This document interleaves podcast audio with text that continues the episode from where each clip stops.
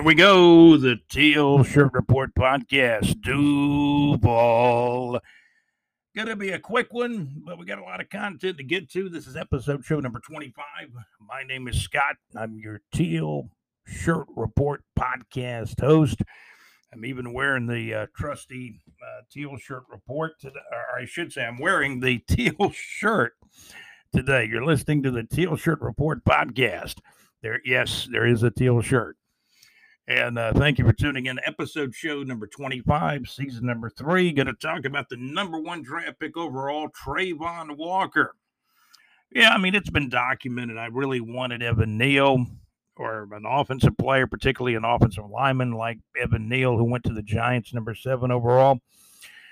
But Travon Walker, I thought of him as a big kind of, you know, kind of a big end, and and now I'm I'm getting, you know, some word out that, you know, there's been a couple of what rookie mini camp practices already this past week, and Travon Walker's showing out with talent, size, speed, and the big P potential. And not only is he kind of equipped from a size standpoint to play defensive end, this Joker might be playing linebacker. Yeah, the jo- the, the Joker, Travon Walker. I don't know why I called him the Joker, but he, is the number one draft pick overall, which means the pressure's on. Not just Travon Walker, but General Manager Trent Baalke. So the way I look at it, number one draft pick overall, Travon Walker with all the talent, size, speed, and especially potential in the world playing defensive end, but now maybe even more so playing linebacker on the edge. Um, he needs to be a beast uh, for this number one overall draft pick to be worth its weight in teal and gold and black, right? Teal and black. There's gold on the uniform too. So he needs to be a golden guy. Number one draft pick overall. Again, I'll repeat defensive end, maybe more in particular linebacker Travon Walker, with all the talent, size, speed, and potential out of the University of Georgia, he needs to be a beast for the Jacksonville Jaguars defense. We're going to talk about the offense today. We've just spent some time talking about Travon Walker, the number one draft pick overall, and the Jags spent that pick on a defensive player, as you know, as we've just talked about Travon Walker.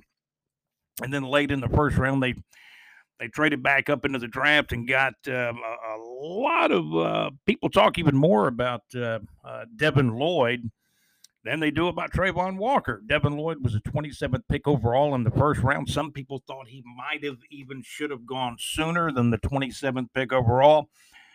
Time will tell, but the Jags uh, got a couple of guys for their defense in the first round, as you know. This is episode show number 25 of the Teal Shirt Report podcast. We are, yes, brought to you by Anchor.fm, simplest and easiest way to make a, make a podcast.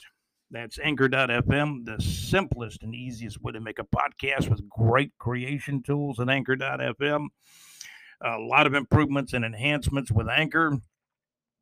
And we appreciate you guys tuning in. I know I was at the I was I can't say this too loud though, but I was at the grocery store at the checkout line, and my good friend Warren was checking me out a lot of times I see Warren all over the store doing things. I'm not going to say which store because you know we, we we'd have to uh, charge him, you know, charge the grocery store for an ad. But but what I'm going to tell you is he's at the store that I go to all the time.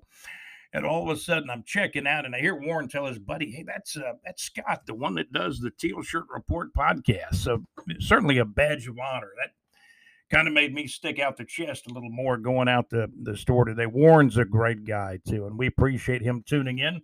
Going to have to add Mr. Warren to our uh, shout out list today, and Michael over at the same uh, grocery store as well. We're in there all the time. And uh, some people might guess where it is. If you do, write to me, Scott at bigjreport.com. That's Scott at bigjreport.com. That's the email address where you can reach me at the Teal Shirt Report podcast. Also, you can follow us on our website at bigjreport.com, where we have a lot of links for the Teal Shirt Report podcast and other interesting um, uh, and very good shows as well. So, talking about our sponsors, Anchor.fm, simplest and easiest way to make a podcast. great creation tools with Anchor. want to talk about my good friend um, Larry Saucer. Larry sent me a picture the other day of uh, some kind of barbecue grill a couple days ago. I'm saying, what is this? I said, that looks kind of interesting. And he said, oh, yeah, we're cooking out uh, sausage dogs and steak dogs in this, uh, this uh, grill on the grill. Man, it looked pretty good. And um, Larry uh, was telling me the next, hey, we're going to have lunch soon again. We had lunch at Pier 6 over in uh, Macclenny, uh, what, about a week or two ago? A lot of fun. Good food, too, over there. So, good, talking about our sponsor, Realty, Saucer Realty and Capital for your real estate needs in North Florida, whether you're in Jacksonville, Gainesville, Live Oak, Lake City, somewhere in between, or even a little bit south of our area. Uh, Larry's doing a lot of real estate deals uh, for a home residential real estate um, property, commercial, and uh, what is that? Commercial and business real estate. All right, commercial, commercial property, uh, business property. So go to our website, bigjreport.com, scroll all the way down in the homepage until you find our 24 7 weather information. We have the North Florida weather on there 24 7. And inside the weather report, about halfway through the weather report, you'll find the link to Saucer Realty for your real estate needs in North Florida. A lot of people have been wanting to, you know, buy property in our area and even at times sell property. So there's a need for people to sell, people to buy. And hey, it's happening here in North Florida, and we're listened to in as many as 36 states. So if you ever decide you want to move down here and get around some really good weather and still have a little nip of the cooler, cold weather during the winter, North Florida, man, is uh, is a place to be. Saucer Realty and Capital, you know, for your home, residential real estate, business or commercial real estate. Larry Saucer and his staff at Saucer Realty and Capital. You'll find the link to Saucer Realty on our website at bigjreport.com as you scroll all the way down to the homepage and find the 24 7 weather information. And don't forget, LakeEufaulaHits.com, great internet radio. They got Rock Saturdays coming at you each Saturday. Uh, hits 2000s, Monday through Friday nights, deep cuts, um, well, deep cuts, album tracks, unique songs late at night. And then, uh, you know, they got those recognizable hits during the daytime as well. So check them out, LakeEufaulaHits.com.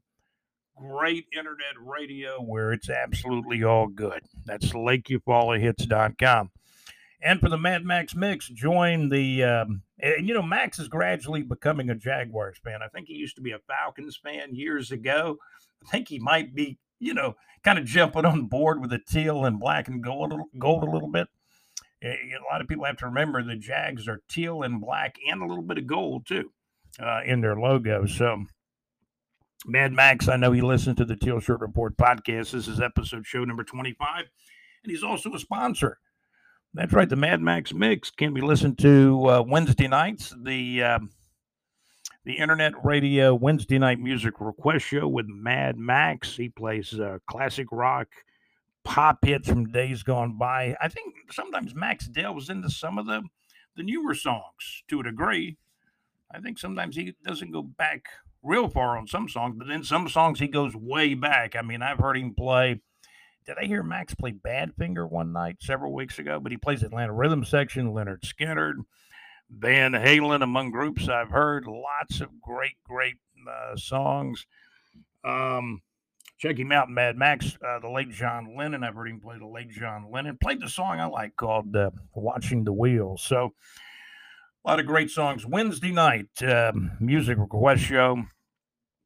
That's the uh, Internet Radio Wednesday night music request show from 6 to 8 Central Time. That's 7 until 9 o'clock Eastern Time.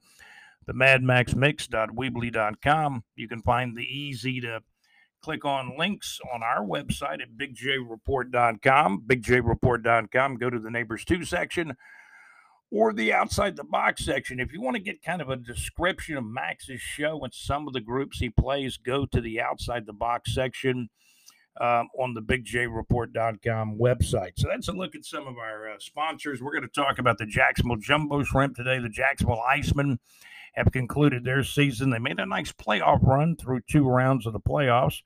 Going to talk semi pro football, North Florida entertainment. Alex Nunnery has some reports too. And Alex said, Hey, you missed my Bartram Trail reports in high school baseball.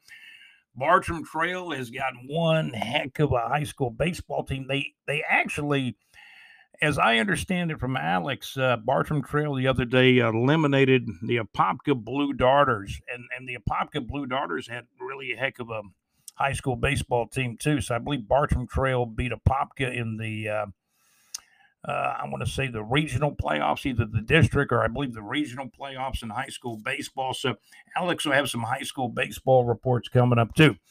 We were talking about Travon Walker. He needs to be a beast. Number one draft pick overall. Got to get some sacks, tackles. He's a big guy. I mean, you look at him like in a picture or video, you're saying, my gosh, this guy could be a beast in the NFL. Travon Walker. And general manager Trent Baalke has kind of put his reputation out there by picking this guy. There was really no clear cut number one pick in the NFL draft. I mean, I liked Evan Neal. He went to the Giants with the seventh pick overall. But I wanted offense, particularly offensive line. But that was me. Travon Walker's the pick for the number one pick overall for the Jacksonville Jaguars. Hopefully, the Jaguars won't be picking number one overall for a long, long time. And hopefully, Travon Walker becomes a very good player, maybe a great player, maybe a superstar player. Time will tell. And then I heard all this stuff about, uh, I, I kind of figured he played the big end. I mean, 6'5, 272 to 275. Um, as far as the weight goes, six foot five, 272 to 275 pounds. I figure he's going to play the big end, defensive end in the NFL. Then I got all these people that I'm, I'm hearing things from the mini camp saying he may play linebacker, but he's got a lot of speed. He's got the talent, size, speed, and potential. Travon Walker, the number one draft pick overall for the Jacksonville Jaguars. Time will tell on Mr. Travon Walker. Uh, we're also going to take a look at the wide receiver position. So we talked about Travon Walker and we talked about Devin Lloyd, the first two selections for the Jaguars, both in the first round. And uh, the interesting thing about that is they're both defensive picks, but we're going to talk about offense. I mean, there was a lot of um, keep in mind there was um, a lot of free agent signings uh, back in March for offensive players. You know, Zay Jones, Christian Kirk. So we're going to talk about the wide receivers, and we're going to you know delve into some of this North Florida entertainment and other area sports as well. But let's take a look. I you know I wrote a little little piece about wide receivers. Um, for the Facebook group and the website. So, slight chance of rain, by the way, in Jacksonville today on this uh, May 15th. I think we're still at about a 20% chance. I look out the window, uh, got a little bit of cloud cover. It's going to be kind of clear to partly cloudy the next day or two with about a 20% chance of rain for the for the most part. Warmer temperatures too. High temperatures, man, going to get up to around what 86 or 87. Um, basically the upper 80s is where we're headed to now. So let's talk about the wide receivers for, for here in Jacksonville with the Jacksonville Jaguars. I wrote a little piece about it. I'm going to talk about it. The wide receiver situation for the Jacksonville Jaguars, some thoughts I have about it. Uh, the major thing, and this is, I would say, over the last one to even four years or somewhere in between the wide receiver situation for the Jacksonville Jaguars, some thoughts I have. The major thing the Jaguars wide receivers need to do is cut down on the drop passes. Laviska Shenault dropped a lot of passes. Uh, wide receivers that are no longer on the team. Of course, Laviska Shenault is still on the team, and we got listeners in Colorado where he played his college ball. I love Laviska Shenault. I still think he's got a really good chance to be a star in this league, but there's a couple of things he's got to do and you know all these players have been in the league for a year or two. Laviska's been in the, the league for two years. He dropped some passes last year. He's moving into year three. This is a critical year for Laviska Shenault with the Jacksonville Jaguars. There were rumors galore that the Jags might even uh, trade Laviska Shenault in the offseason. That didn't happen. He's still with the team. I'm glad he is. I like him. I'd hate to see him go flourish somewhere else. He's got some new coaches now, and maybe that will actually be a help.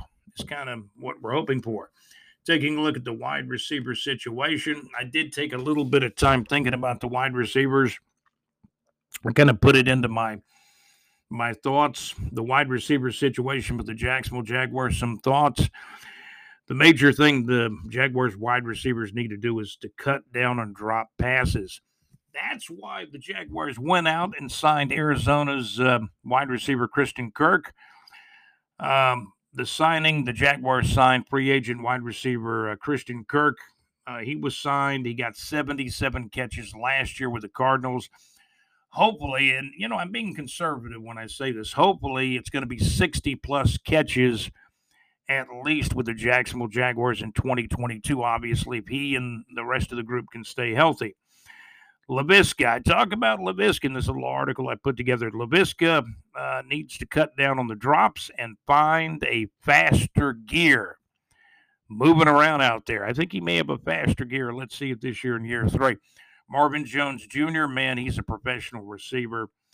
Uh, he's he's not a number one, but man, he's a he could be a one B, a two A, or maybe a, a three double A. I mean, Marvin Jones Jr. He's a he's a professional receiver great guy to have. He's going to catch some touchdowns as long as he's here and he stays healthy.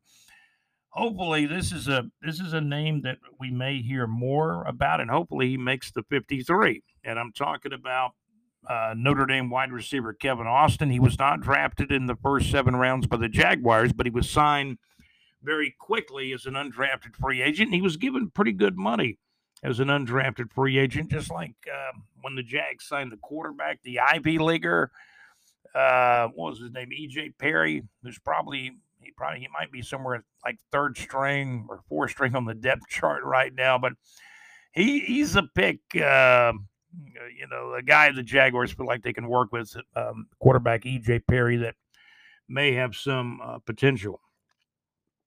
And you know, he'll get an opportunity in the the mini camps and the OTAs and we'll see how he does and progresses. Obviously, Trevor Lawrence is a starting quarterback. He is, and he will be as long as he's healthy. Health is is one of the key things, especially at the wide receiver position. Marvin Jones Jr., as I mentioned, is a professional receiver. Hopefully, Notre Dame wide receiver Kevin Austin, the undrafted free agent. I think he, I think he was the first guy.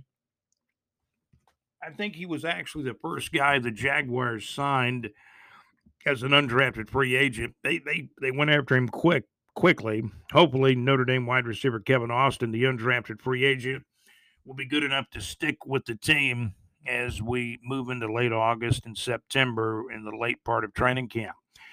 Uh, I think free agent wide receiver Zay Jones could be, you know, sitting on a lot of untapped potential.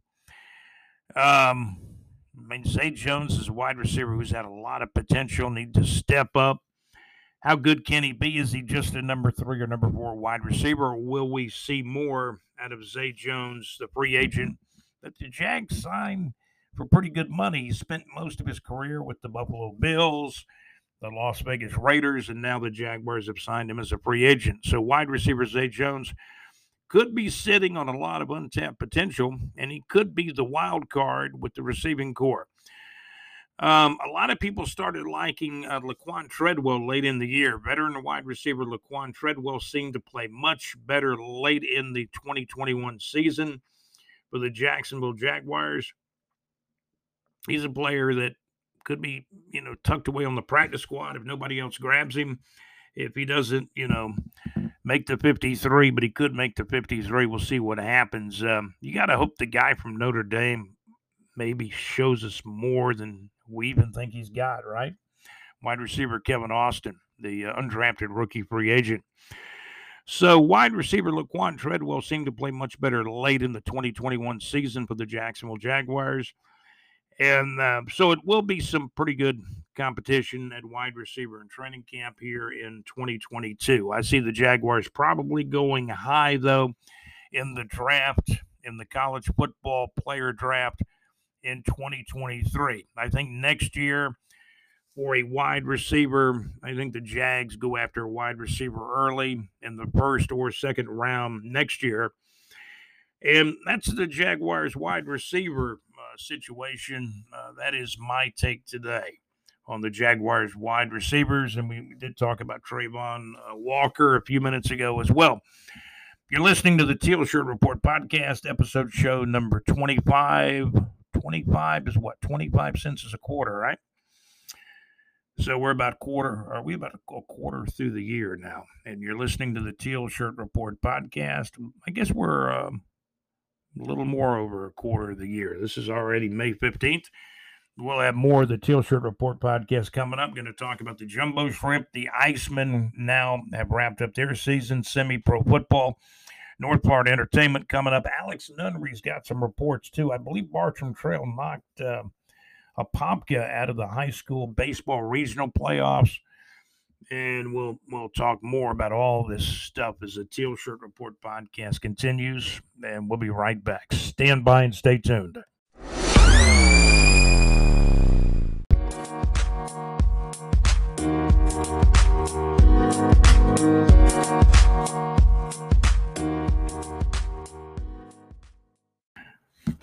Here we go. Uh, Teal Shirt Report podcast, uh, second segment uh, coming up. Going to talk about the Jacksonville Jumbo Shrimp. They're 20 and 15. Man, they started out like two and five this year. Won a game, lost a couple more. Man, they started off dreadfully the first um, you know week or two of the season. The Jumbo Shrimp turned it around. They're 20 and 15, although they lost to the Nashville Sounds eight to five on Saturday night, May the 14th. But overall, man, the Jumbo Shrimp in AAA baseball, having a pretty good year. Jacksonville Jumbo Shrimp with 20 wins already. They're 20 and 15 on the season in AAA baseball.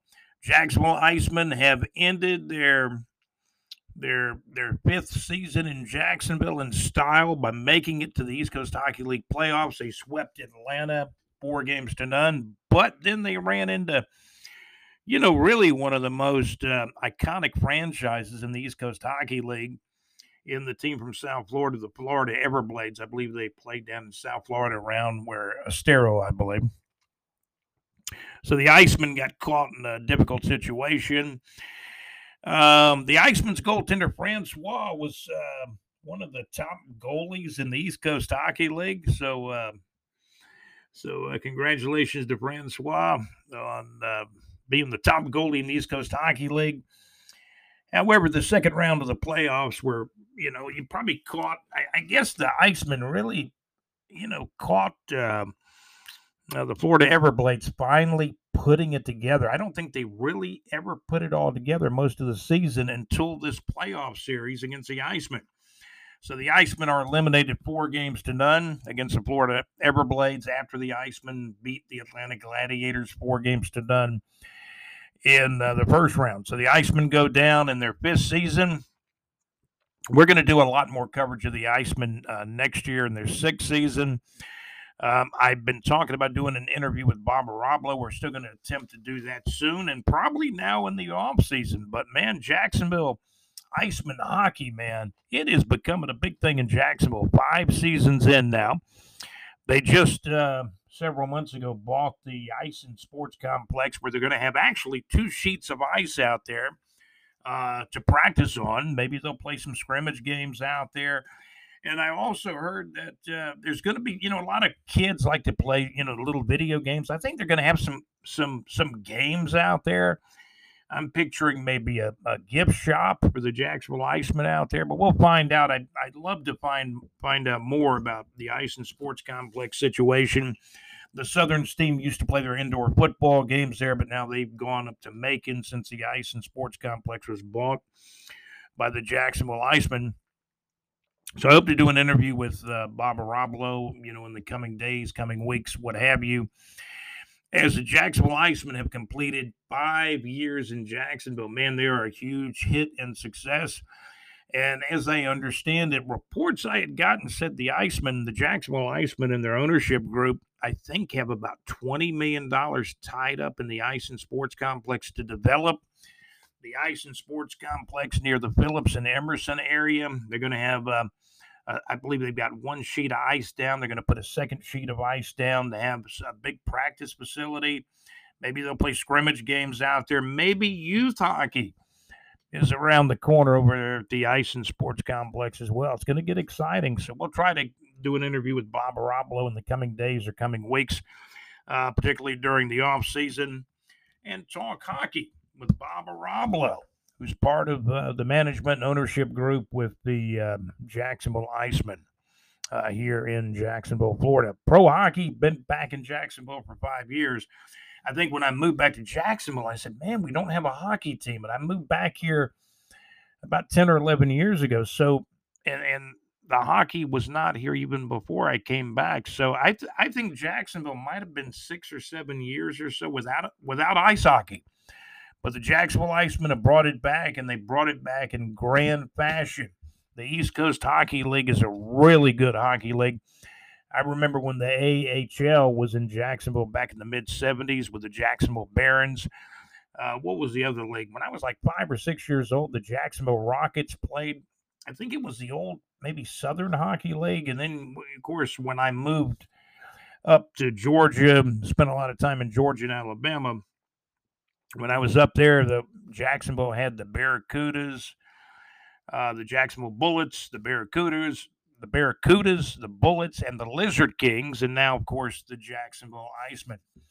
So hockey is uh, man back in a grand style uh, here in Jacksonville. The Icemen finishing and completing their fifth year of hockey in Jacksonville, and of course the Icemen um, play at the VyStar Veterans Memorial Arena, but they have also purchased uh, the Ice and Sports Complex, where they're going to have some, you know, some some practice rinks, so to speak.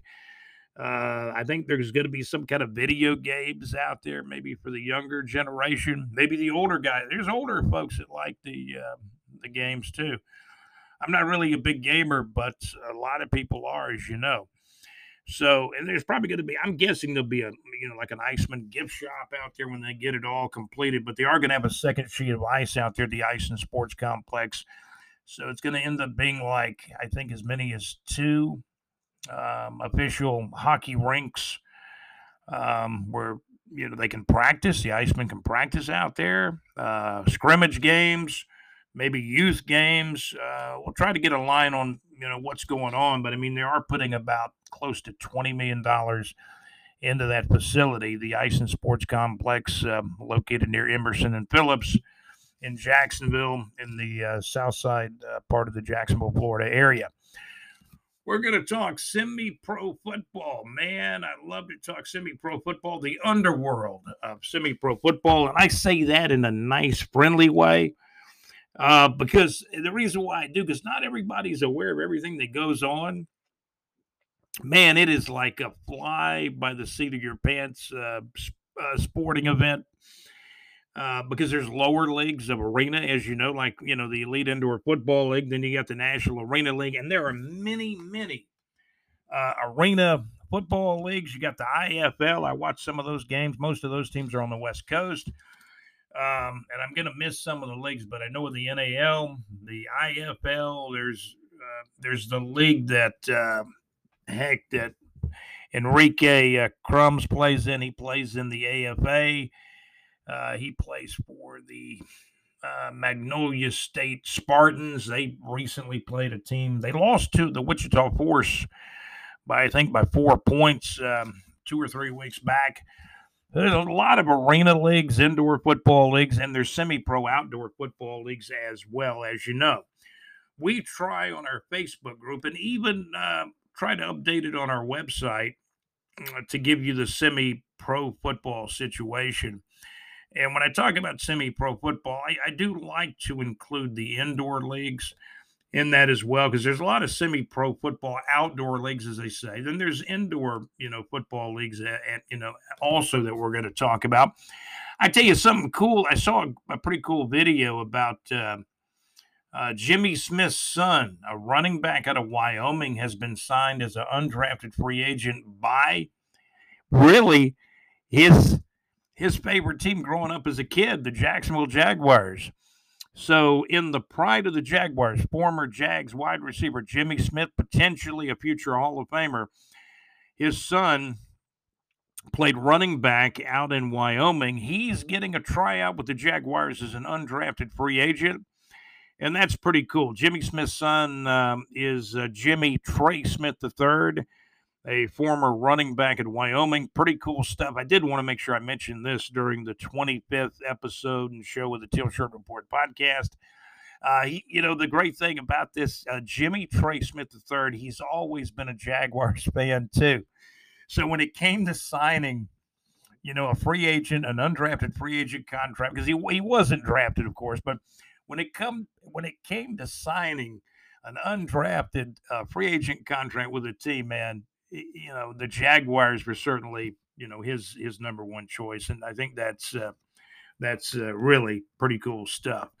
So uh, we're going to talk about, um, you know, with that being said, we're going to try to move into, um, you know, actually some semi-pro football, semi-pro football report. Uh, I did a message with Bobby Damerol with the Elite Indoor Football League. They did not play last night. They had some issues with another league. They play some.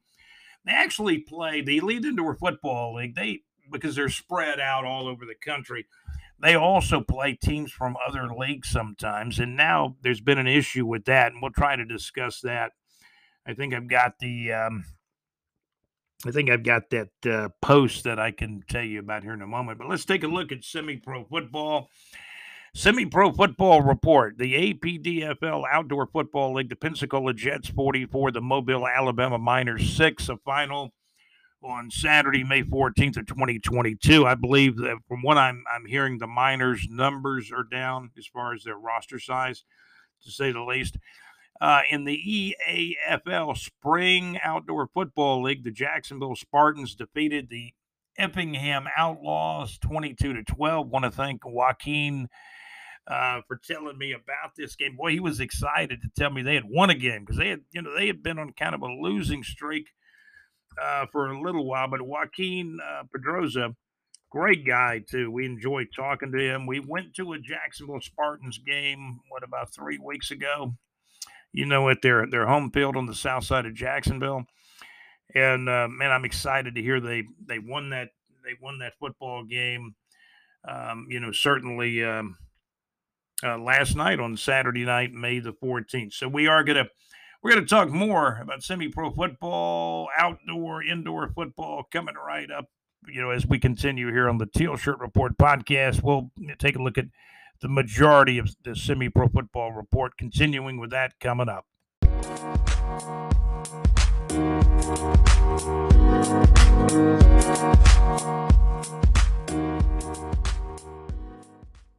Okay, yeah, yeah, here we are kind of checking the underworld of semi pro football, indoor arena football. And when I say the underworld, I'm saying it in a kind of a positive and fun way because it's, I mean, it's got a fan base that follows these different teams, which is amazing. Uh, these are guys that play for the love of the game. So, I mean, it's a, what I'm saying is it's a whole different world than, you know, say the NFL or other sports and we're talking indoor football, arena football, semi-pro outdoor football. I have a chance um, from time to time to talk to Bobby Damerol and message with him. You know, the Southern Steam they have been everywhere. They've been in uh, before there was a Southern Steam. They played in Pennsylvania. Then they moved to Savannah when Bobby Damerol, I guess, got involved with the team and became the coach and uh, became eventually the owner. And uh, they moved to Savannah, became the Savannah Steam for what a year or two, and then they moved to Statesboro and became the Southern Steam. Came down to Jacksonville and played a couple of years under the uh, auspices and the name of the Southern Steam. So the Ice and Sports Complex um, gets completely, you know, bought lock, stock, and barrel by the Jacksonville Icemen. So Southern Steam's looking for a home again, right? Uh, there were some rumors they might go out to the west side of Jacksonville around Normandy, around the Equestrian Center. But Coach Bobby said, you know, it's going to be a difficult thing because we'd have to, you know, every game we'd have to go in there and, you know, put the boards and the playing surface down, then take it up and put it back in. So they've decided to go up to Macon. A lot of their players, you know, to kind of give you an insight and a uh, really inside look at as I call it, the underworld of indoor arena football, which I mean nothing bad by it. I just think it's a completely different world. And there's, you know, in, in indoor and arena football, they got their own fans. I mean, some of the fans love indoor and arena football, and they're not particularly that crazy about the NFL, or they like both. A lot of people, you know, like both. I follow the Jaguars here on the Teal Shirt Report podcast.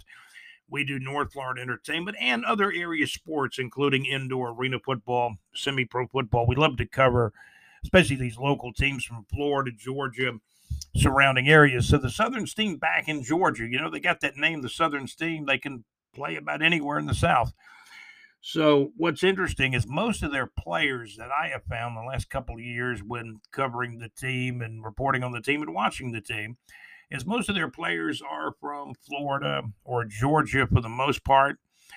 Uh, some from North Florida, some from Central Florida. I think they had a good many players around the Central Florida area between Orlando and Tampa and places like that. So Jacksonville was kind of a hub city, kind of in the middle of where the Georgia players were and where the North Florida and Central Florida players were. So Jacksonville had tended to work out pretty good, and they had a pretty good uh, arrangement as far as uh, you know running the ice and sports complex the last couple of years. But now that's been bought by the Jacksonville Icemen. So I had a chance to message with Bobby Damerol. I said, Coach Damerol, did you guys play last night? He said no, they didn't play last night. Their next game is going to be on the uh, 21st.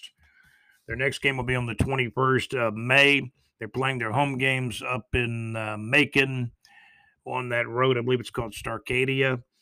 And um, so, again, you know, I saw some some stuff and heard some things that uh, um, I, I told Coach Bobby Damerol. I saw a post on the the cross games from you know an EIF team playing a team from another league, and um, apparently there was an issue with another league, I believe the FAL. So at this juncture, at this time, the teams from the EIF have kind of had a falling out with the the FAL, so they're not playing, you know, cross league games with the FAL. So I asked asked Coach Damerol, when's your next game? He said it's going to be the 21st of May the 21st of May. The Southern Steam, they play in the Elite Indoor Football League. They're kind of independent sometimes and they play teams from other leagues. And it's really a, a, pretty good experience for the players, the coaches, the fans that, you know, it's kind of an exciting thing to, you know, to, to be around and enjoy some, you know, some good indoor football. It's definitely indoor football or arena football, if you will. So, you know, I, um, I, you know, I'm kind of privileged to some information from the Southern Steam because we followed them, uh, you know, for a couple of years. We're going to take a complete look at the um, semi-pro football report along with uh, the Jacksonville Sharks won their first game. We're going to talk about that um, in just a moment as well.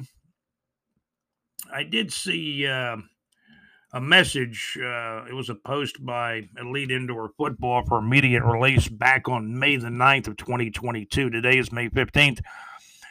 So about six days ago, and I guess that was uh, following maybe you know last weekend's games or the you know the weekend games um, that should have occurred. You know, I guess Saturday back when this post was made was after some Saturday games on May the 7th. So we, we saw this release from Indoor Football for immediate release on May 9th of 2022.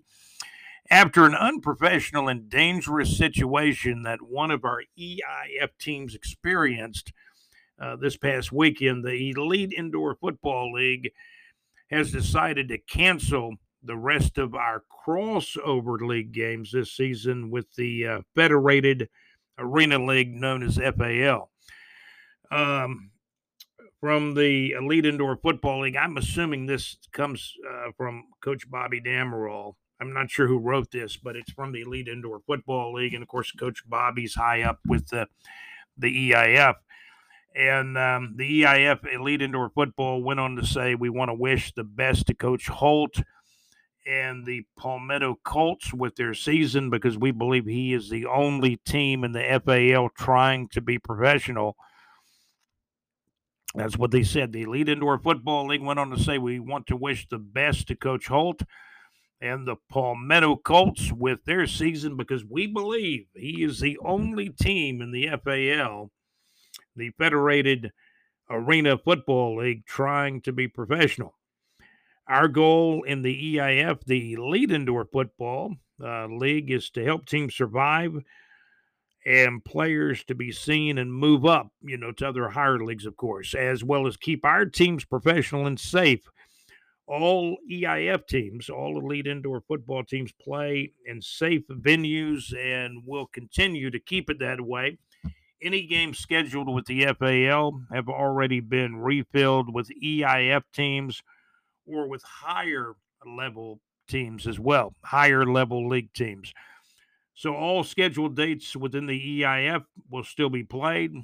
And um, the EIF Elite Indoor Football League said, thank you for understanding and everyone be safe. So I, I did want to mention that, um, you know, in our look at semi pro football with the semi pro football report. Now we're going to go to some of the game scores. The Southern Steam did not play on May 14th. Their next game will be on May the 21st. But uh, let's uh, get set to take a look at um, our semi uh, pro football report. We've also got North Florida Entertainment with some concerts coming up as well. Alex Nunnery's high school baseball reports. And I believe we missed the Bartram um, uh, trail reports last time around. So we're gonna we're gonna join um, Alex Nunnery. Alex is everywhere. He's got Bartram Trail reports, Bishop Kenny High School baseball reports. Again, the Bartram Trail reports are Bartram Trail High School reports as well. So let's go back to the semi-pro football report that uh, you know we were talking about, you know, before the last break here on the Teal Shirt Report podcast. Here we go. We gave you the information. The Southern Steam with the Elite Indoor Football League did not play on May 14th. Their next game will be on May 21st. Here's more of the semi pro football report. APDFL outdoor football. The Pensacola Jets defeated the Mobile, Alabama Miners. I think we mentioned the score a little bit earlier. The Pensacola Jets 44, the Mobile, Alabama Miners 6. A final on Saturday, uh, May 14th of 2022. Um, you know, we certainly want to, you know, thank our our good friend who uh, keeps us up to date with APDFL uh, games, David Martin. Uh, David keeps us up to date with the APDFL, has good insight, good contacts uh, across the APDFL and other leagues too. So again, David Martin, thank you for that score. Pensacola Jets 44, the Mobile Alabama Miners 6 a final score on Saturday, May 14th of 2022. In the EAFL Spring Outdoor Football League, the Jacksonville Spartans and uh, Coach Joaquin Pedroza gave us this score. The Jacksonville Spartans 22, the Effingham Outlaws 12, a final. The Effingham Outlaws are from up in um, the South Georgia area, I believe Southeast Georgia. Argyle Avengers 20, the Savannah Falcons 8 a final. Argyle now one of the better teams in the EAFL. In the EAFL, the Argyle Avengers now 7 and 2 overall in the EAFL now. And that game was played on um, Saturday night, May 14th of 2022. I talked to Solo, uh, Mr. Solo uh, reported that uh, score to me. He's got one of those long names. It's always hard to, for me to remember. So I always say, uh, you know, I always call him Solo. But, um, you know, his full name on his uh, Facebook page is Solo Don Data Lynn. Good player to Solo. Great defensive back. I've seen him make some interceptions. He's a great punt returner plays on offense. I think he even played quarterback. Uh, one of the last games I went out to see, played a little bit of quarterback. I saw him. I think the same night he caught a touchdown pass as a wide receiver too. So uh, he does it all. Uh, Solo is a, kind of an all-purpose guy, a wide receiver, can play a little backup quarterback, uh, defensive back, and punt returner. Great athlete. Solo Don Data Lynn. Who plays for the Argyle Avengers? Again, the Argyle Avengers 20, the Savannah Falcons 8, the final. The Argyle Avengers now seven and two overall in the EAFL uh, football league now, and that game was played on Saturday, May 14th of 2022. Switching our attention to the National Arena League, the Jacksonville Sharks finally have won a game, but it's um, you know it's it's not like they've been beaten up and down the field by everybody. They lost three games to start the season, two of them in overtime. The other game they lost by a touchdown. So they, they basically lost three games by a grand total of 13 points. They beat Columbus. The Jacksonville Sharks obviously played their best game of the year. The Jacksonville Sharks 49, the uh, Columbus Georgia Lions 20. And um, so obviously, I want to tell you, Bobby Damerol sending me a message with the Southern Steam and the EIF Elite Indoor Football League as well, Elite Indoor Football League as well. So we're going to try to find out who the opponent is. I know on May 21st, the Southern Steam will play in Macon. Their next game will be in Macon on May the 21st. And I believe all their home games up in Macon are at 6 o'clock p.m. But getting back to the Argyle Avengers, big win over the Savannah Falcons in the EAFL. The Argyle Avengers 20, the Savannah Falcons 8. The final, Argyle is now 7 and 2 overall in the EAFL. Now they're one of the better teams in the EAFL. And that game was played on Saturday, May 14th of 2022. Back to the news on the Jacksonville Sharks and the NAL. The National Arena League Jacksonville Sharks after losing their first three games by a grand total of 13 points. Man, they had a big uh, blowout win over the Columbus, Georgia Lions. The interesting thing was Jacksonville played Columbus way back in their first game of the season, and they lost that game. This time, Jacksonville's defense played well. Um, I've seen an emergence of um, you know a new wide receiver. They got a couple of really good wide receivers with the Sharks, and they ran ran to a 49 to 20 victory over the Columbus, Georgia Lions. Uh, the Jacksonville Sharks 49, the Columbus, Georgia Lions 20. Uh, the final score on Saturday, May the 14th of 2022. So the Sharks now are one and three. The Columbus, Georgia Lions did win the first matchup earlier in the season against the Sharks. The Jacksonville Sharks now are one and three in the National Arena League. So that's some of the latest of the what I call kind of the should I say it the underworld of of uh, indoor football. I think Bobby Damerol uh, is sending me a, a, message right now on who the next opponent will be for the Southern Steam. They will play May 21st up in Macon at their, their new home field. Bobby is typing me something right now, messaging me about the next opponent. Next game is in Macon for the Southern Steam May 21st. They play at 6 o'clock p.m. That'll be on Saturday night, May 21st at 6 o'clock p.m. as soon as I get the opponent, because I know some of the schedule has changed a little bit uh, for the Southern Steam. They do play at 6 o'clock p.m. They play at the, the road is called Starcadia. And uh, we mentioned the address before. Okay, here's the message I got from Coach Bobby Damerol. It's supposed to be the Alabama Empire that they're playing. But we are having issues with them. That's what Coach Bobby Damerol said. So it could.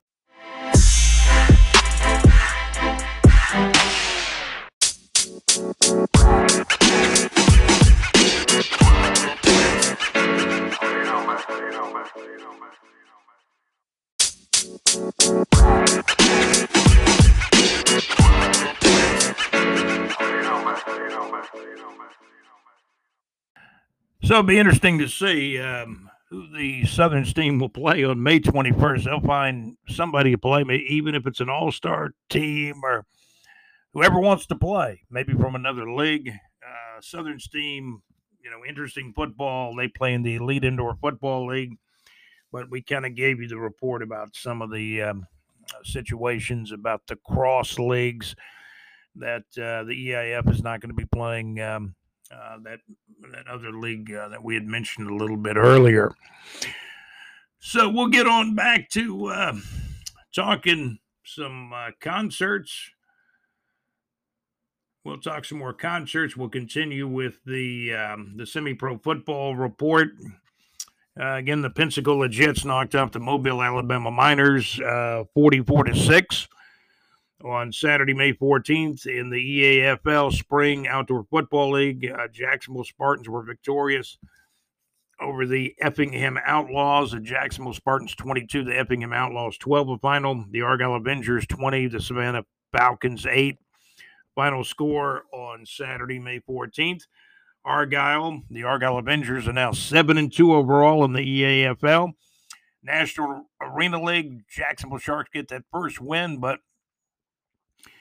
keep in mind they've scored more points for than they've given up against. They lost their first three games by a grand total of 13 points, but they won their last game by 29 points. So if you you know if you do if you do the darn math, uh, the team is one in three. However, they've scored 16 more points than they've given up, but their record is one in three. So they're a pretty good. We you have to say they're a pretty good one in three football team. Jacksonville Sharks uh, 49, the Columbus Georgia Lions 20. The final score on Saturday, May the 14th. Um, again, the Columbus Georgia Lions did win their first matchup earlier in the season. The Sharks are now nine and one in the National Arena League. We were messaging with uh, Coach Bobby Damerol. He told us again that the next opponent on May 21st, the game will be played in Macon. They were supposed to play the Alabama Empire, but now Coach Bobby Damerol says they're having issues with them. So there'll probably be a new opponent that'll be announced soon uh, for the Elite Indoor Football League's uh, Southern Steam playing their home games up in uh, Macon, Georgia. Let's uh, take a look at uh, some of the latest concerts on uh, North Florida Entertainment. You know, I snuck a peek at the National Weather Service and heard some rumblings of thunder and understand now there's actually some type of tornado watch and i believe also in some areas a tornado warning you know up around and of course we're recording this podcast on uh, sunday afternoon uh, may 15th of 2022 so some rumblings of thunder uh, here in Jacksonville toward the west side, Riverside area of Jacksonville. However, to our north, around uh, I'd say the perhaps the northeast part of Duval County, and also up in Nassau County, uh, north of us, there's been actually a report of a tornado warning in the last few minutes.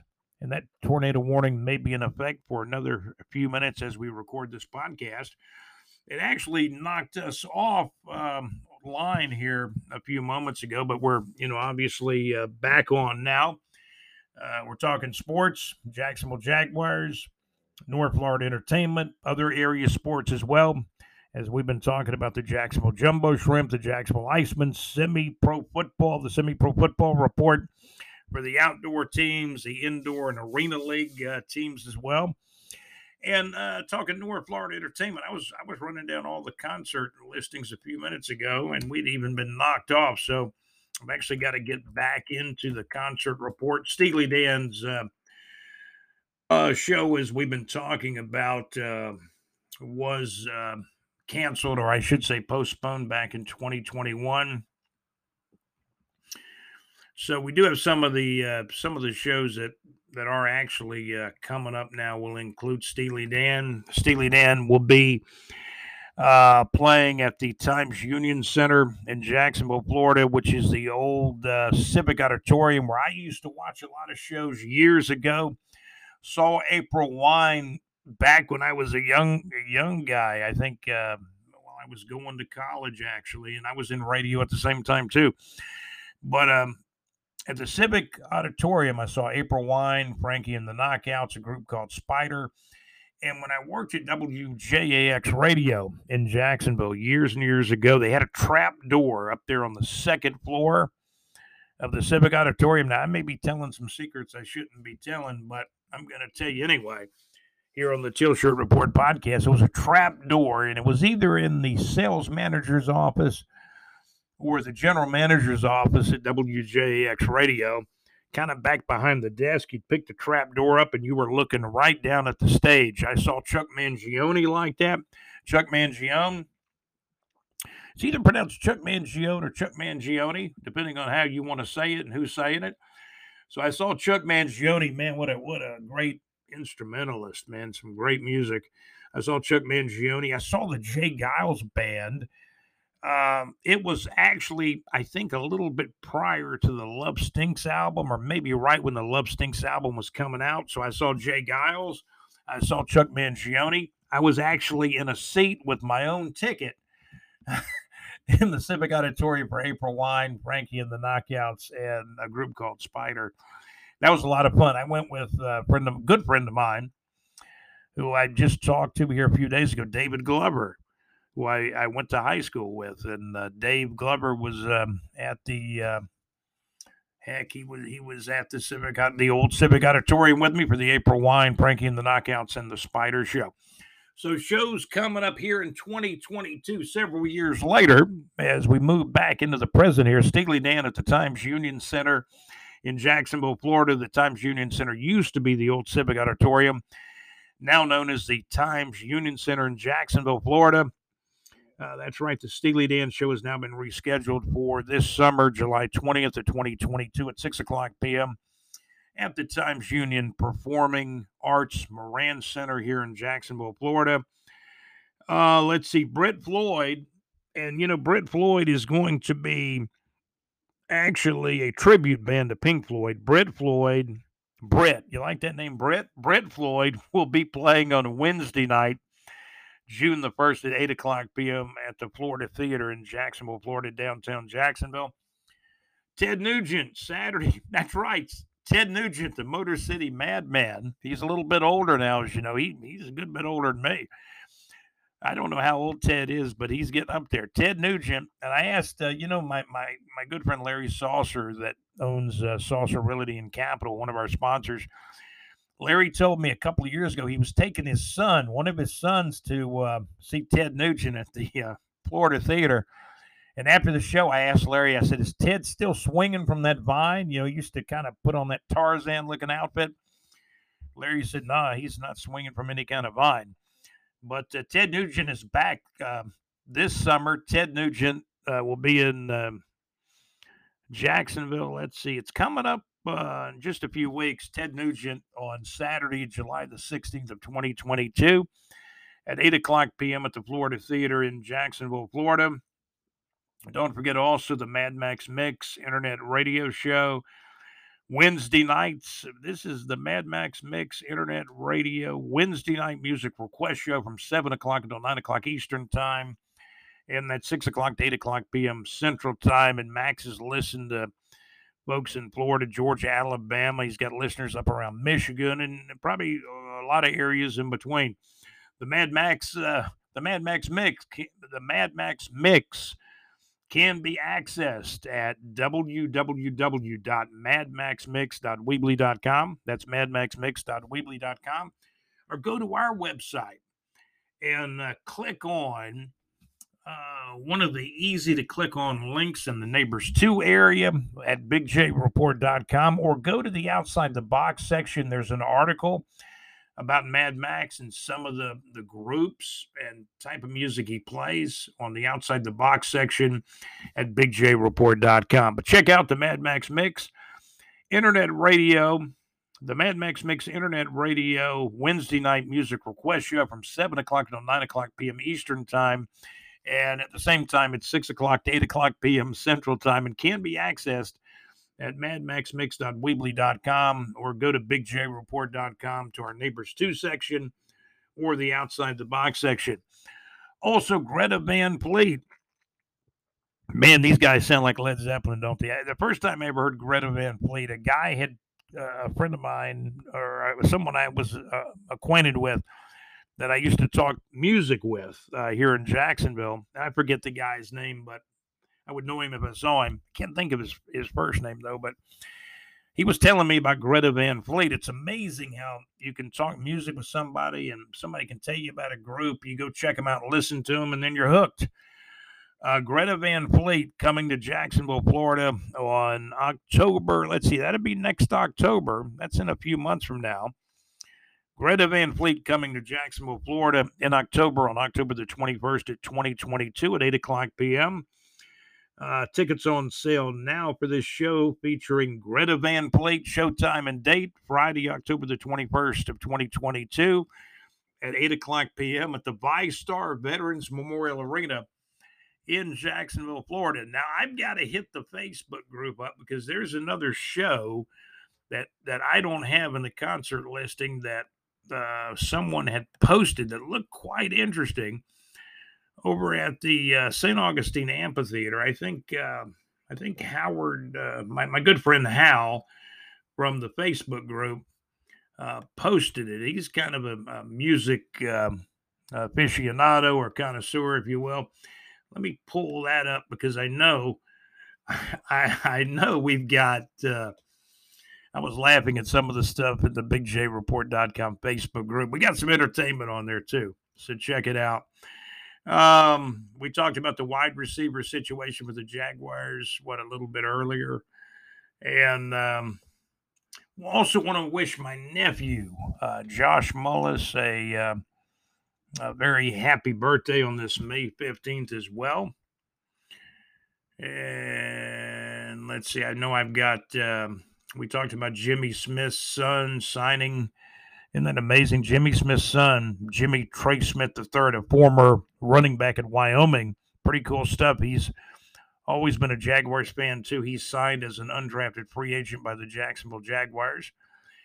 Um, Alex Nunnery reported that JU beat UNF last night on uh, May 14th. JU beat UNF 5 to 4 last night. Michael Hicks, a pitcher, got the win.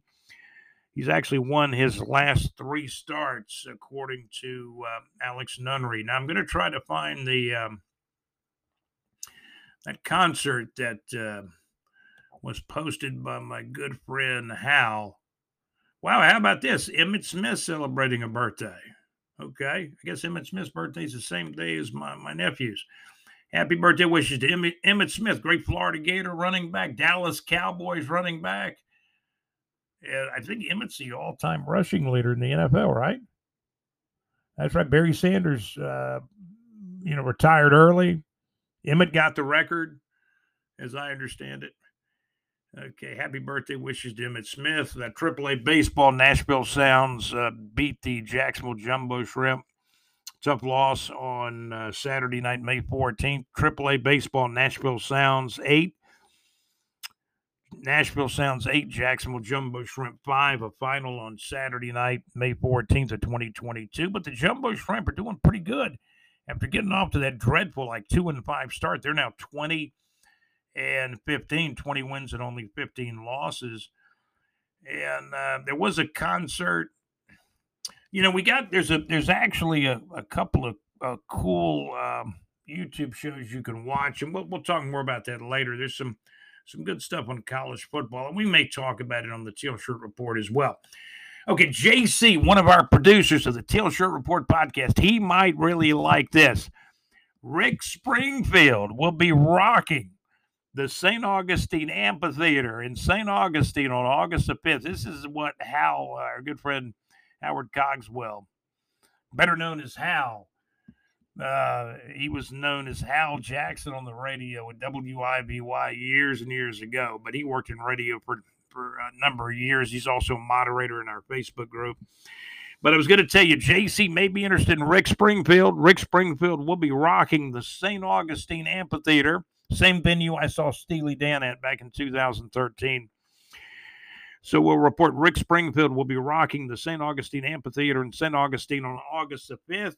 He's bringing men at work and John Waite with him. That's a pretty big time show. I mean, these are guys, these guys were all big in the 1980s. Rick Springfield, who, uh, what was the soap opera Rick Springfield was on? It was either um, was it General Hospital back in the day on on ABC. I think it was. I think he was on General Hospital. He was either One Life to Live or General Hospital. But Rick Rick Springfield was an actor, also a musician, and man, he had that great song "Jesse's Girl" and a few other hits too. But Rick Springfield will be rocking the St. Augustine Amphitheater in St. Augustine on August the fifth of 2022. He's bringing Men at Work and John Waite with him. Of course, you know, we all knew Men at Work, the group Down Under. They did the song called Down Under about a Vegemite sandwich or something like that. They, Men at Work was big for a couple of years. They were really a big time group. John Waite, formerly of the Babies, and then he, he got really popular as a solo artist. So that's a pretty good lineup for the St. Augustine Amphitheater. Rick Springfield will be rocking the St. Augustine Amphitheater in St. Augustine on August the 5th, and he's bringing Men at Work and John Waite with him. Man, that is that is a big time show. Check that out at Ticketmaster, right? Rick Springfield with Men at Work live in St. Augustine. John Waite will be there as well. Man, that's going to be a big time show, August the 5th at the St. Augustine Amphitheater. So that is pretty much going to do it for um, North Florida Entertainment. We're going to check in with our, our good buddy Alex Nunnery right now. Alex is one of our Teal Shirt Report podcast producers. And of course, you know, Alex is our Big J Report, one of our BigJReport.com sports reporters. He's also a producer here on the Teal Shirt Report podcast. We're going to join Alex Nunnery because uh, I think on our last podcast we may have missed a couple of his reports, but we're going to get the latest from Alex Nunnery on high school baseball. A lot of the high school baseball, um, I should say, a lot of the high school baseball district playoffs, regional playoffs are taking place before the state tournament of high school baseball. A lot of good baseball teams like Bishop Kenny uh, playing. Bartram Trail is still playing. I know that um, the Apopka Blue Darters, Larry Cole's team down in Apopka, Florida, they just recently got knocked out. I think uh, I think Bartram beat them maybe five to nothing in a recent uh, regional uh, playoff game in high school baseball. Let's check in with Alex Nunnery. We're going to get some reports on Bartram Trail baseball Bishop Kenny baseball as we check some high school baseball and get some special reports now from Alex Nunnery, our BigJReport.com sports reporter. Here now is the one and the only Alex Nunnery. Alex, Alex is everywhere, guys. Here's Alex Nunnery. The Spartans, they're the district champs for the third straight year. The Spartans, they defeated Trinity Christian 11 to 1 right here at Trinity Christian, at the hill of Trinity Christian. The hill, the stadium of the home of the mighty Trinity Christian Conqueror, Conquerors baseball team for the Spartans. They improved to 21 and 4 following a big 11 to 1 win over Trinity. Van Howell, his 100th career win, for Brad Hodges, he is 9 and 0 on the season for the Spartans. Congratulations to Congrats to the Episcopal Eagles, to the Bishop Kenny Crusaders, to the University Christian Fighting Christians, to the First Coast Buccaneers. And to the Bartram Trail Bears, and to the Bishop Snyder Cardinals. As ladies and gentlemen, all of those baseball teams in the Jacksonville area are district champions for their district. The Stanton Blue Devils and the Englewood Rams will play for the district championship tonight in baseball. The Rams, this is one of their better seasons for the Rams.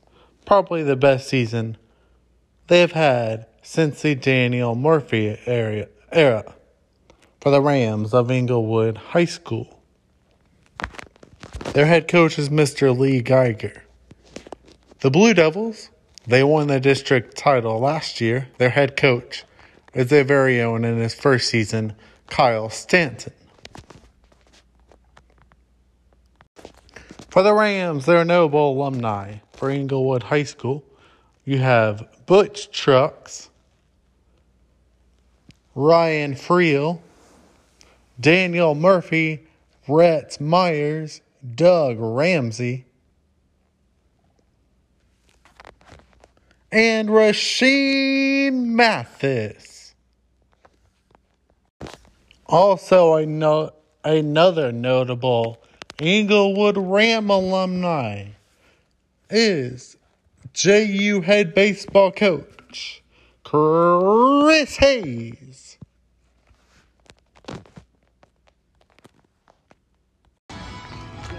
Ladies and gentlemen, good evening and welcome to the Teal Shirt Report podcast, a part of a Big J Report.com production on this beautiful night of Tuesday, May 10th, here in the beautiful area of St. Johns County, Florida. My name is Alex Nunnery. I am the sports reporter for BigJReport.com.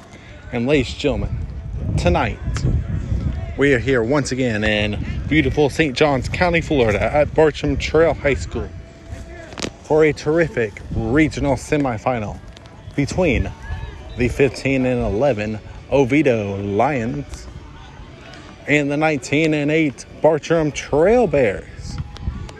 The Lions, their head coach in his second season is Mr. Andy Lyon. The head coach of the Bears in his fourth season, Ryan. The head coach of the Bears in his fourth season is Ryan Fitzpatrick. Fitzpatrick, an alumni of Bartram Trail High School, a class of 2008 alumni. He played his college baseball at Wingate University. Coach Lyon played his college baseball at Bellarmine University in Louisville, Kentucky. No stranger to the Oviedo area. Coached Deland to the Final Four in 2014 and coached at Lake Howell before coming to Oviedo High School. The commits for the Oviedo High School Mighty Lions, you have TJ Lane, a South Florida State College commit, Carter Cook, a Florida Tech commit. You have one of the best shortstops in the country, a NC State Wolfpack commit, Isaiah Barkett. And you have Xavier Lopez, a Daytona State College commit. Barkett, ladies and gentlemen, his dad Andy, the former head coach of your Jacksonville Suns. The Suns, of course. Now the Jumbo Shrimp. Barkett's dad Andy led the Jacksonville Suns, the then Double A affiliate, of the to the Southern League Championship in 2014, and won that championship. The the most recent championship in Jumbo Shrimp slash Suns history. The commits for the Bears. You have a Stetson commit, a right-handed pitcher, senior Hunter Pankey. You have a Tampa University commit, Ashton Pokel. You have a Florida State Seminole commit, Skylar Sanford. A Gator commit, Jacob Kendall. A Notre Dame commit, Brody Delamalore. You have a UNF commit, Alex Lodies. A Keystone College commit, Ethan.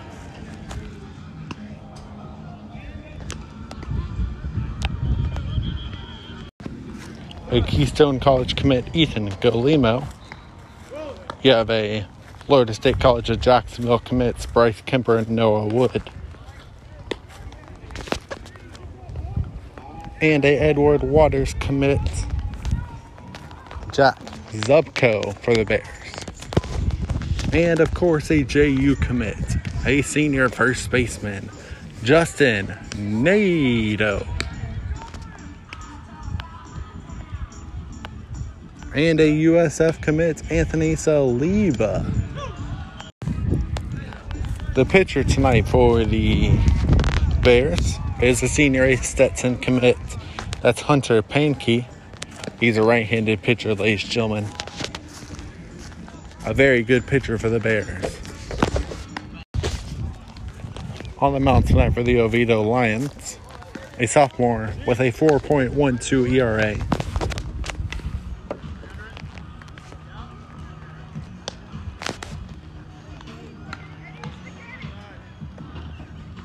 Nine appearances, two and five, Eli Fleming. 37 and one third inning pitched with 30 strikeouts.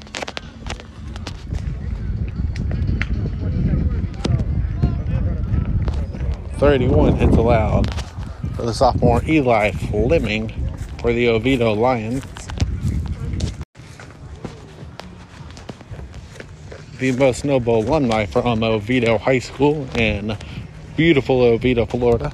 Yeah, Mark Bellhorn, former JU Hall of Famer Ronnie Murphy, and Blake Bortles, the most noble alumni from Bartram Trail High School.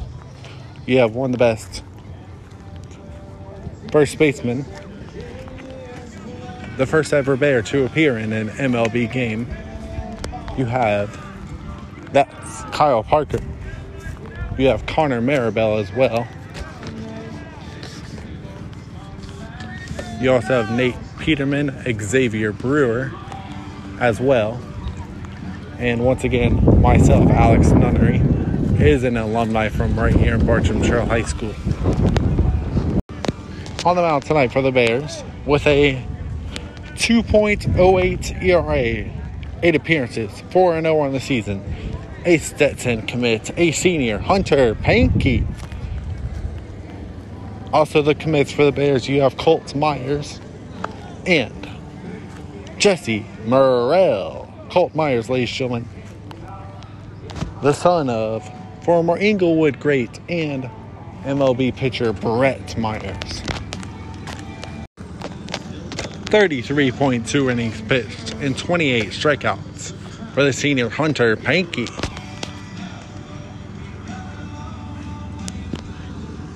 Eleven runs allowed, 29 hits allowed for Pankey as well. The leading hitter for the Bears, Brody DeLamalure. The leading stolen base threat for the Bears with 21 stolen bases as a senior. A JU commit, Justin Nato. Final from Dick Howser Stadium in Tallahassee, Florida. It's the Florida State Seminoles 2 and the Jacksonville Dolphins 1. Once again, Florida State with a 2 to 1 win over JU in game 1 of the doubleheader. The Dolphins and the Noles will play at 7 o'clock in game 2 of the doubleheader. The Bears win! The Bears win! The Bears win, ladies and gentlemen. What a terrific season for the Oviedo Lions. But, ladies and gentlemen, the Bartram Trail Bears, the winner, 3 to 2 over the Oviedo Lions. Skylar Sanford, the winning pitcher. He's a Florida State Seminole commit. Three really good innings for Sanford. Colt Myers with a walk-off sac fly to beat Oviedo Lions. Colt Myers is a sophomore for the Bears. Brady Gilson, a Newberry commit, did not appear in tonight's game.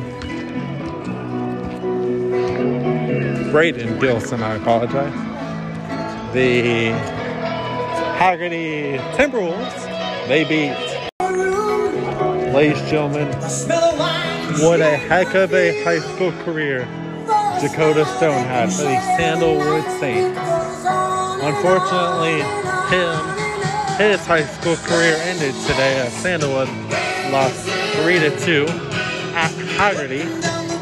What an incredible high school senior season Malachi Witherspoon had for the Fletcher Senators.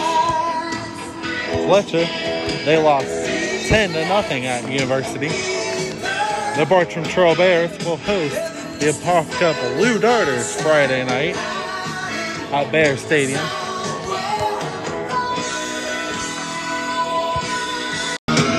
The Mosley Dolphins, they annihilated the Stanton Blue Devils. What a season for Stanton, ladies and gentlemen. I will be at the Crusaders house tomorrow night at Bishop Kenny High School to see Bishop Kenny, the mighty Crusaders, led by head coach Tom Edwards. The Crusaders will host the South Walton Seahawks tomorrow night at 7 p.m. at Bishop Kenny High School. Ladies and gentlemen, good evening and welcome to the Teal Shirt Report podcast, a part of a BigJReport.com production. My name is Alex Nunnery. I'm the sports reporter for BigJReport.com. And ladies and gentlemen, it's another gorgeous night for high school baseball. Tonight, ladies and gentlemen, on this beautiful day of Wednesday, May 12th. May 11th, I apologize. Wednesday, May 11th. We are here on the banks of the St. Johns River off Atlantic Boulevard in Jacksonville, Florida at historic Bob West Stadium of Bishop Kenny High School. Once again, ladies and gentlemen, we are here at historic Bob West Stadium of Bishop Kenny High School, home of the Bishop Kenny Crusaders. As and gentlemen, tonight, the Crusaders will face off against the visiting South Walton High School Seahawks. The Seahawks, they are from Santa, from beautiful Santa Rosa Beach, Florida, about five hours away from here in Jacksonville. The Crusaders, the district champs. They defeated Clay 2 to 1 last Thursday. Right here at Bishop Kenny High School. The Seahawks, they come into today's game at 14, 10, and 1. Their head coach is Nick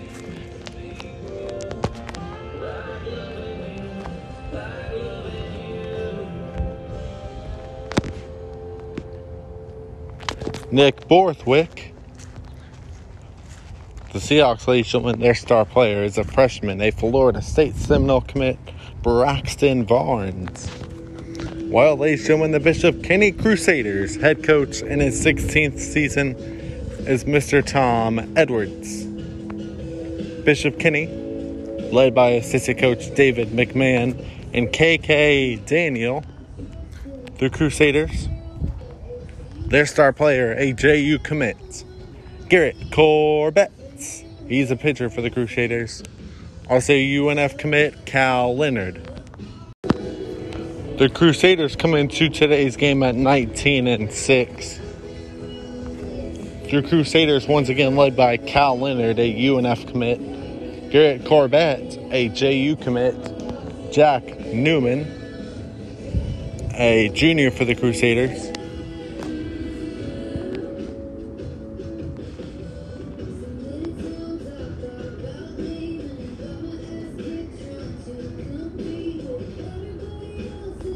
Franco Chaluha for the Crusaders.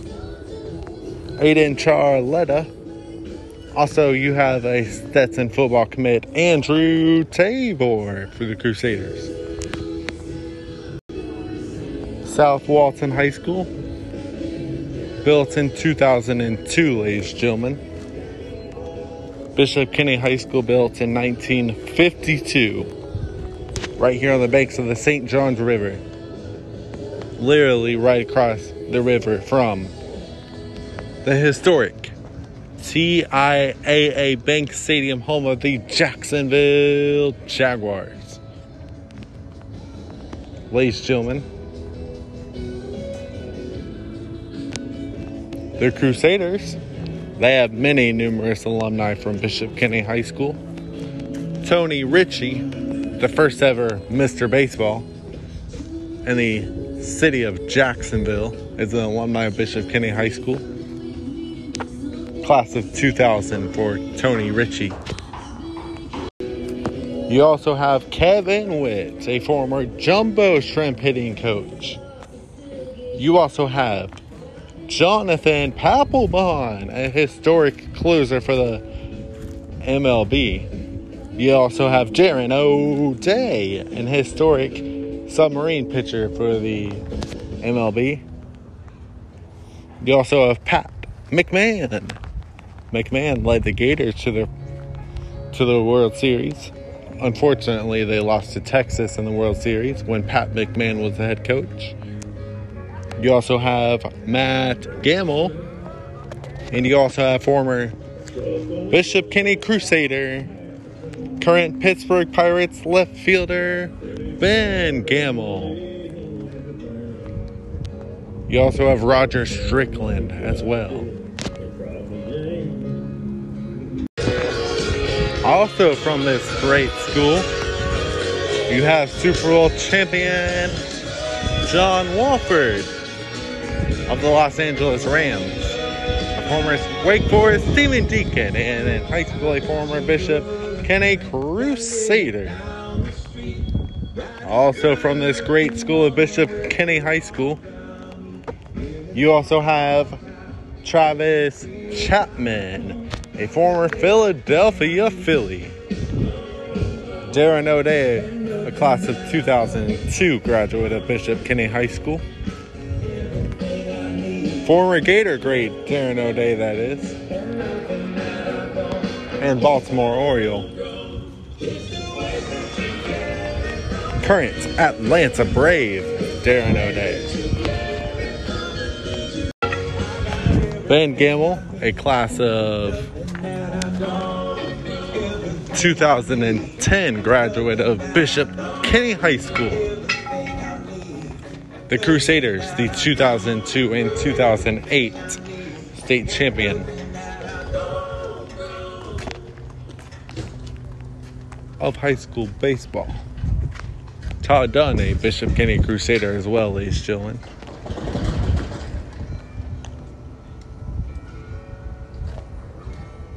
Pat McMahon, a class of 1971.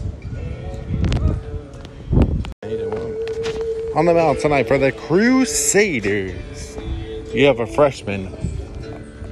He does not have an ERA of .00. 11 innings pitched.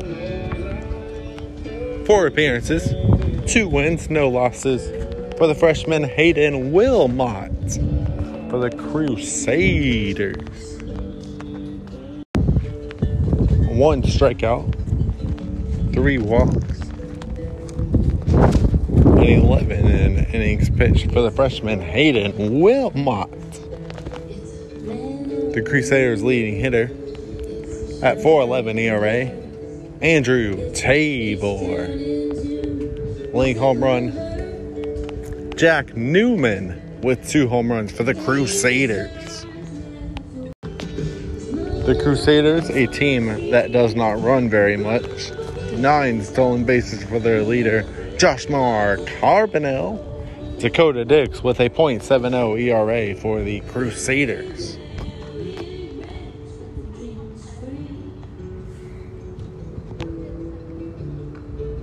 Mason Terry with a 97 percent fielding percentage.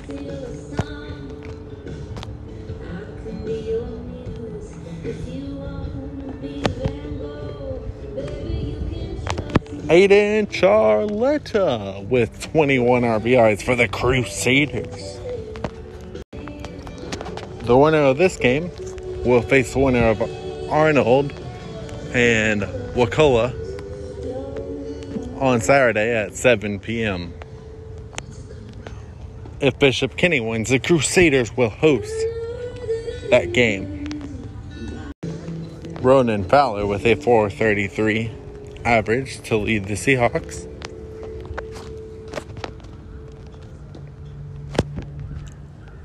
He also has 15 stolen bases to lead the Seahawks. Hudson Mandel, 0.90 ERA for the Seahawks.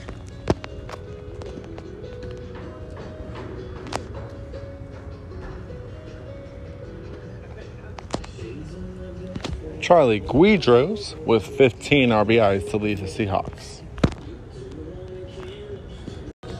On the mound tonight for the Seahawks with a 2.12 ERA, 13 appearances, one win, no losses.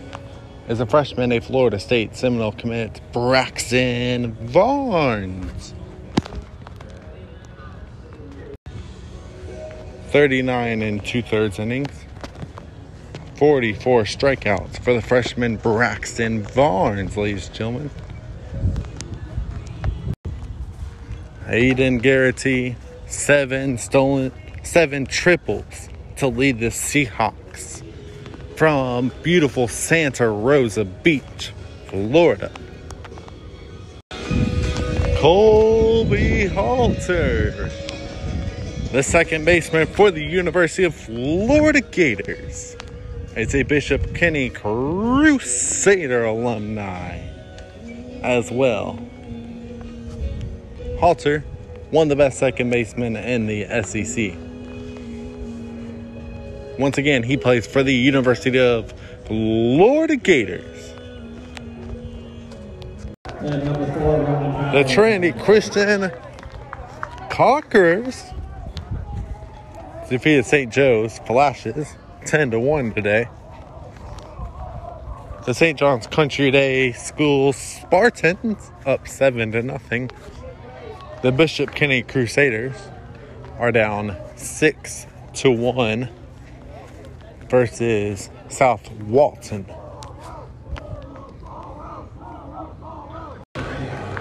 Ladies and gentlemen, we head to the bottom of the seventh inning. The Crusaders, the comeback Crusaders, as they might as well be called.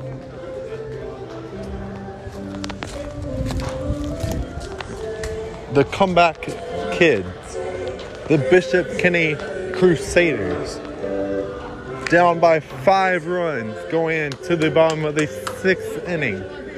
The Crusaders scored five runs to tie this game up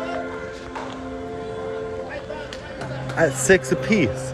At the bottom of the seventh inning, the Crusaders have a chance to walk up South Walton, being down three to nothing in the first inning for the Crusaders. It's Tabor time, as they call it here Crusader Ballpark. Andrew Tabor, the, the Stetson football commit, but one of the best center fielders, the Kenny leadoff hitter, is at the plate in the bottom of the seventh inning. If Kenny scores, they will face Arnold, most likely right here on Saturday night at 7 p.m.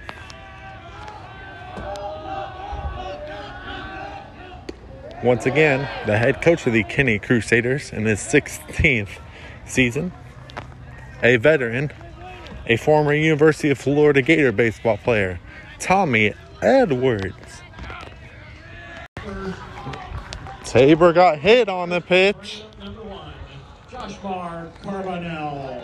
Now batting for the Crusaders, the shortstop, Josh Mar Carbonell. If Carbonell gets aboard, it'll be the JU Dolphin Garrett Corbett time. Ladies and gentlemen, a run wins it for the Crusaders. If they do not score, we go to the eighth inning. High school baseball, they play seven innings normally. But, ladies and gentlemen, this has been a whale of a baseball game. Time of Franco Chaluha, the comeback hero once again. He is the heart and soul of Bishop Kenny baseball right now, ladies and gentlemen. One of the hottest hitters in the area. Franco Chalua walked it off with an RBI single, scoring Andrew Tabor. The Crusaders victorious. Seven to six over South Walton Seahawks. We will get an interview from game. the walk-off hero himself and maybe get an interview from the JU Dolphin or a couple others of the mighty Crusaders. What a season the Arnold, the South Walton Seahawks had, ladies and gentlemen. Unfortunately, it came to an end The tonight. game tonight. You witnessed a good one. I think you got. All right, we're we're here with, with the Kenny walk-off hero, Franco Chaluha. How did you play tonight for the Crusaders? I felt like I played good. We won, so great game. All right, how does it feel to walk off a really good team again? Feels really good, you know. Walk offs always the best way to end the game. I feel. All right, good luck against Arnold, man. Thank you. Thanks. Hey, we want to thank Alex Nunnery for those fine reports recently on the high school baseball. Looking out the window, getting some rain um, Sunday afternoon, some rumblings of thunder on this uh, May 15th uh, here in Jacksonville, Florida. Thank you for listening to the Teal Shirt Report podcast. We're listened to in as many as 36 states. We're listened to internationally and worldwide, all over the place, all over the world. Bangladesh, uh, Brazil, uh, the UK, Andy Powers in the UK, Newport Wales area. Hello to Andy Powers, one of our good listeners to the Teal Shirt Report podcast. Andy Powers, hope you're doing okay. Um, also, want to say hello to the folks listening in Hong Kong. Hey, guys. And, um, let's see, Northern Ireland has been really Ireland and Northern Ireland has been a big hub of listeners uh, for the Teal Shirt Report uh, podcast. As we, you know, we follow the Jacksonville Jaguars, North Florida Entertainment, and other area sports as well. We hope you enjoy the podcast. You can always reach out to me if you want to send me a message. Whether it's a compliment, a complaint, or what have you, or a question, you can uh, write to me. My name is Scott. Write to Scott, S C O T T, at bigjreport.com. That's my email address, Scott at bigjreport.com. But hey, thank you for tuning in today. Uh, I'm going to talk about, you know, we just heard from Alex and got some reports from Alex. Uh, I also want to mention our shout out list. We've been trying to add some new guys to our shout out list. Uh, Mike Riggins, who's had some some health issues. We want to keep Mike Riggins in our, our thoughts and prayers. Um, and of course, you can go to our bigjreport.com Facebook group or even the website. We're going to be adding some more stuff on Mike Riggins uh, really, really soon, uh, very hopefully. We want to continue to wish for uh, uh, prayers to him in a speedy recovery. Larry Cole and Apopka. I know his Apopka Blue Darters got knocked out by Alex Nunnery's uh, Bartram Trail Bears recently in the high school baseball playoffs. Larry Cole, what a great guy, um, affectionately known as the uh, governor of Apopka. Uh, Larry Cole, ha- hello to you. Boy, uh, Apopka had a great football team uh, this past year in 2021. So, Larry Cole, hello to you. Want to say hello to my uncle Buddy up in, uh, he's in Gadsden, Alabama. Used to, he was originally from Jacksonville, but he lives up near around Gadsden now my uncle Buddy Mullis. I want to say hello to Ray Jenny. Um, and of course, Ray Jenny uh, is in our Facebook group, bigjreport.com Facebook group, which is a public group. You can check it out anytime you want to. I want to say hello to Tony Lee, CJ Foreman. Boy, CJ Foreman, man, great member of our bigjreport.com Facebook group. And, you know, he sends me messages and uh, gives me a lot of interesting uh, information and uh, opinions, and I really like it. Uh, the stuff CJ uh, CJ Foreman sends over to me. David Martin uh, really helps us with semi-pro football a good bit. David Martin played the game for a long, long time with the old Panhandle Crusaders. They're not operating as a team this year, but the Panhandle Crusaders, David played for them, you know, for a long time. He's played for other teams too. Want to say hello to Robert Mills. Enrique Crumbs, who plays for the um, the Spartans, the Magnolia State Spartans of the AFA. George Bowen, the guy that's had 18 uh, uh, safeties playing semi pro, indoor, and arena football. He's gotten like 18 safeties as a defensive lineman uh, in his uh, long and illustrious semi pro football, indoor, and arena football uh, career. George Bowen, good to have you always listening. Raymond Bureau, voice of Trinity Christian High School football, where they've won back to back state championships in uh, AAA and AA, as I understand it now. Uh, we say hello to George Bowen, John Naylor. Bob Martin's been vacationing out in uh, out near the Bahamas somewhere, I think in a cruise ship. Uh, Bob Martin, good to have you tuning in. If you're listening in, Bob, um, worked at me at a couple of different radio station stops. Want to say hello to Bobby Ide, comedian Miller Mark up in New York. Alex Nunnery, one of our producers of the Teal Shirt Report podcast, and he's also our BigJReport.com sports reporter.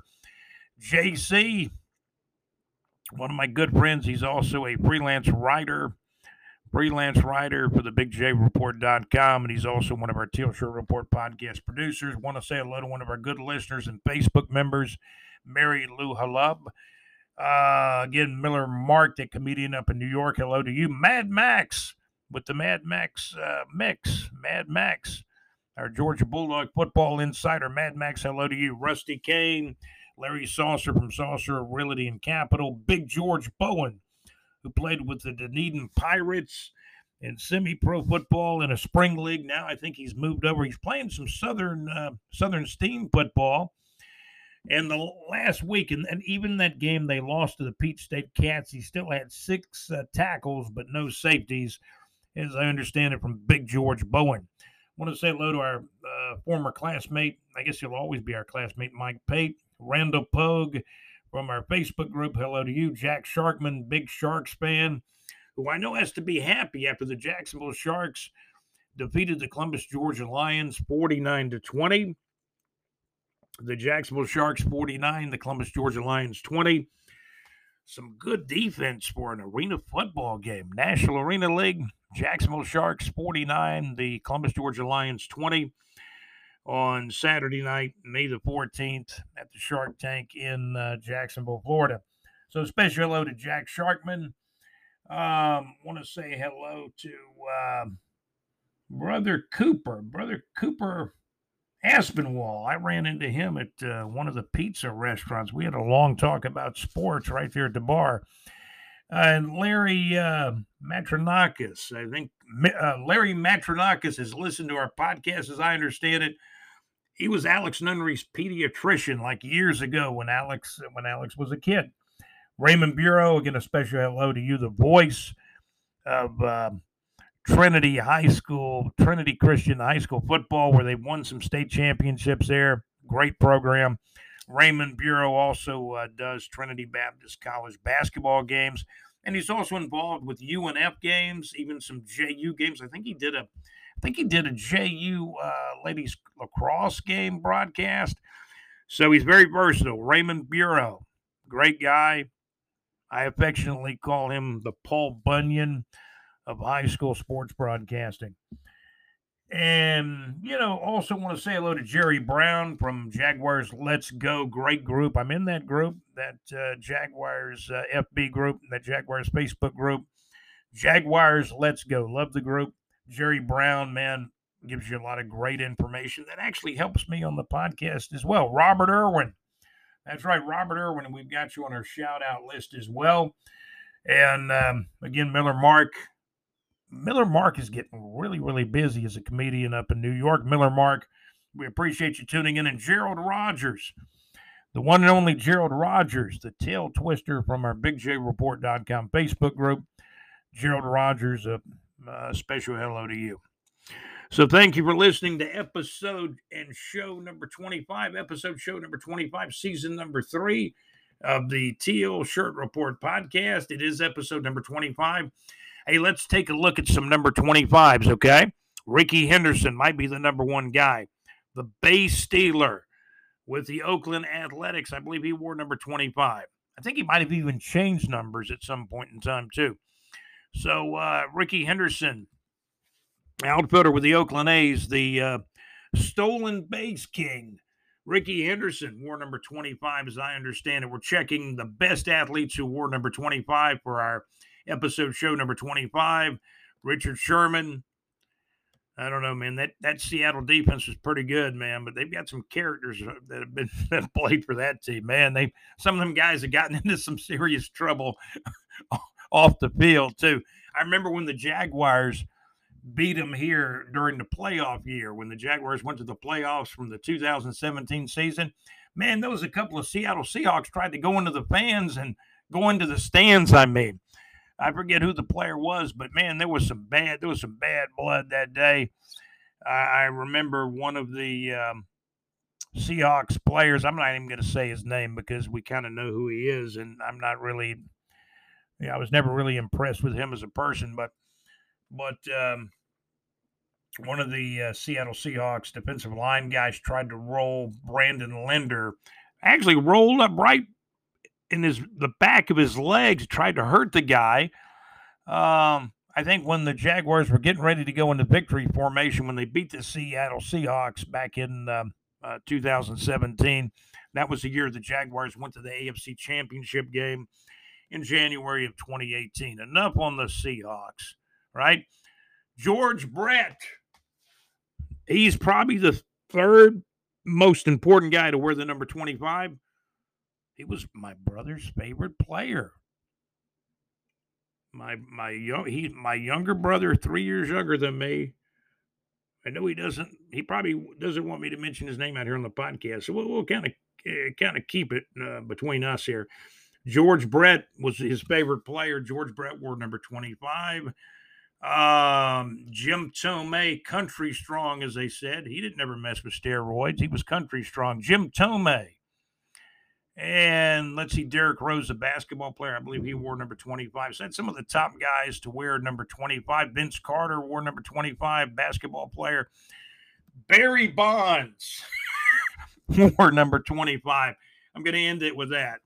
As far as far as the number 25, okay.